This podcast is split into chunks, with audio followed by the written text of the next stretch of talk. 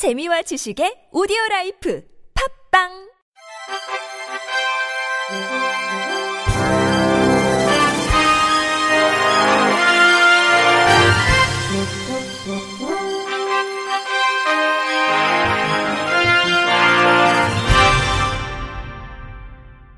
청취자 여러분 안녕하십니까? 10월 25일 목요일 KBRC 뉴스입니다.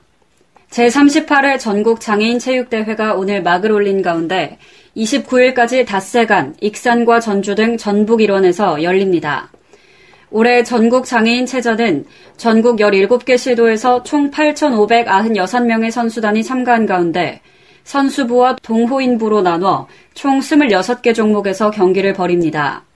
이번 대회에는 지난 13일 끝난 2018 인도네시아 장애인 아시안게임에 참가했던 육상 전민재 등 메달리스트들이 총출동해 고장의 명예를 걸고 출전합니다.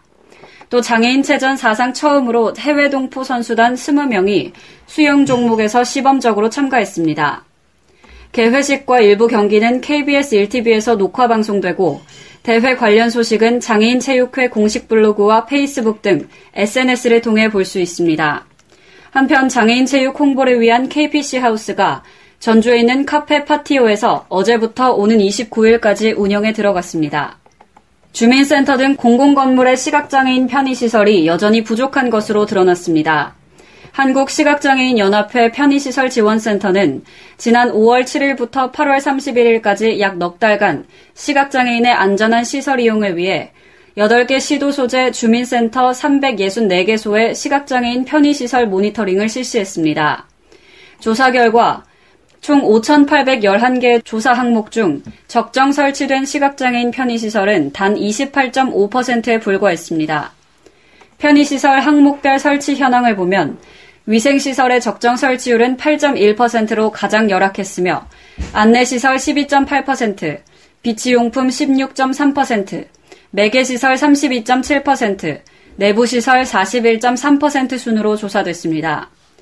특히 주민센터의 중요 시각장애인 편의시설인 점자블록, 점자 표지판, 점자 안내판 또는 음성 안내 장치는 적정 설치율이 16.6%에 그쳤습니다.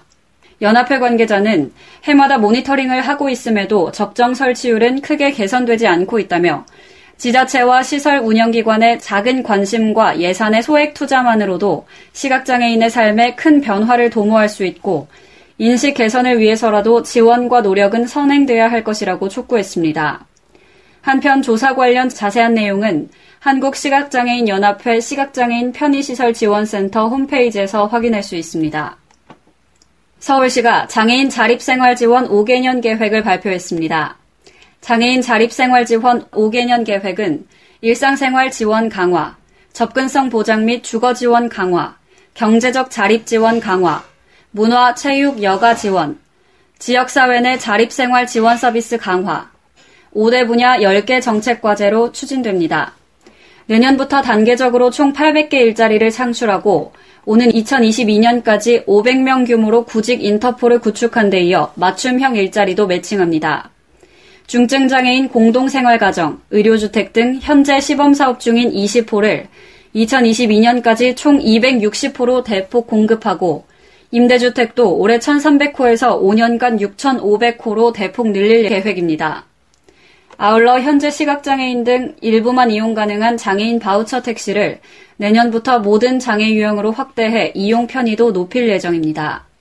서울시 관계자는 특히 지역사회 내에서 일상, 주거, 경제, 문화생활을 자유롭게 누리는 온전한 홀로서기를 희망하는 자립 욕구에 지속적으로 귀를 기울여 종합계획을 차질 없이 추진해 나가겠다고 말했습니다. 서울시가 내년 서울사회 서비스원 설립을 통해 장애인 활동 지원을 직접 제공하겠다고 발표한 것과 관련해 서울 지역 장애인 소비자연대가 어제 성명을 통해 강력 반대 의견을 피력했습니다. 서울 지역 장애인 소비자연대는 성명서에서 근로조건 향상은 서비스질 향상이라는 공식은 장애인 당사자의 선택과 결정을 중시해야 하는 활동 지원에서는 성립 보장이 없다고 지적했습니다. 이어 연대는 오히려 제공 인력의 처우가 안정적으로 보장되면 서비스를 제공하기 힘든 최중증 신체장애인과 발달장애인은 서비스 사각지대로 내몰릴 수 있다며 활동 지원 서비스 취지를 살리려면 장애 유형이나 정도에 따른 차등급여 지급, 개인 예산 방식으로 개편해야 한다고 주장했습니다. 또 현행 활동지원법에서는 분명히 장애인 활동지원 급여는 수급자에게 제공한다고 명시돼 있는데 지방정부가 활동지원사를 채용해 장애인에게 일방적으로 제공하겠다는 발상은 서울시가 현행법을 정면으로 어기겠다는 의미라며 활동지원사 직접 고용 계획을 즉각 철회하라고 강조했습니다. 성폭력으로 영구 제명된 비장애인 지도자가 장애인 체육회에 재취업한 사례가 발견됐습니다.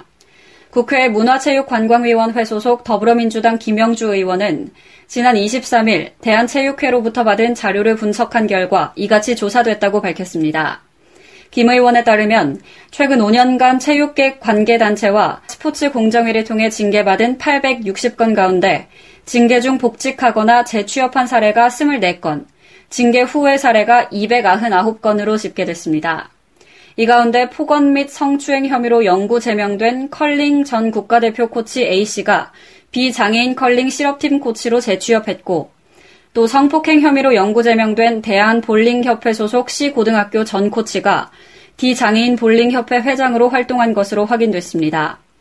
김영주 의원은 체육계는 폐쇄적인 구조로 이어져 폭행을 당하더라도 보복이 두려워 숨기는 경우가 만연해 있다며 신성해야 할 스포츠계 내에 이 같은 문제는 가해자를 엄벌에 처해 반드시 근절해야 한다고 지적했습니다.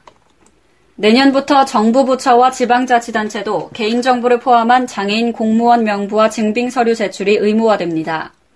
고용노동부는 장애인 고용 촉진 및 직업 재활법 시행령과 시행 규칙을 개정해 국가와 자치단체의 장애인 공무원 현황을 꼼꼼하게 검증한다고 밝혔습니다.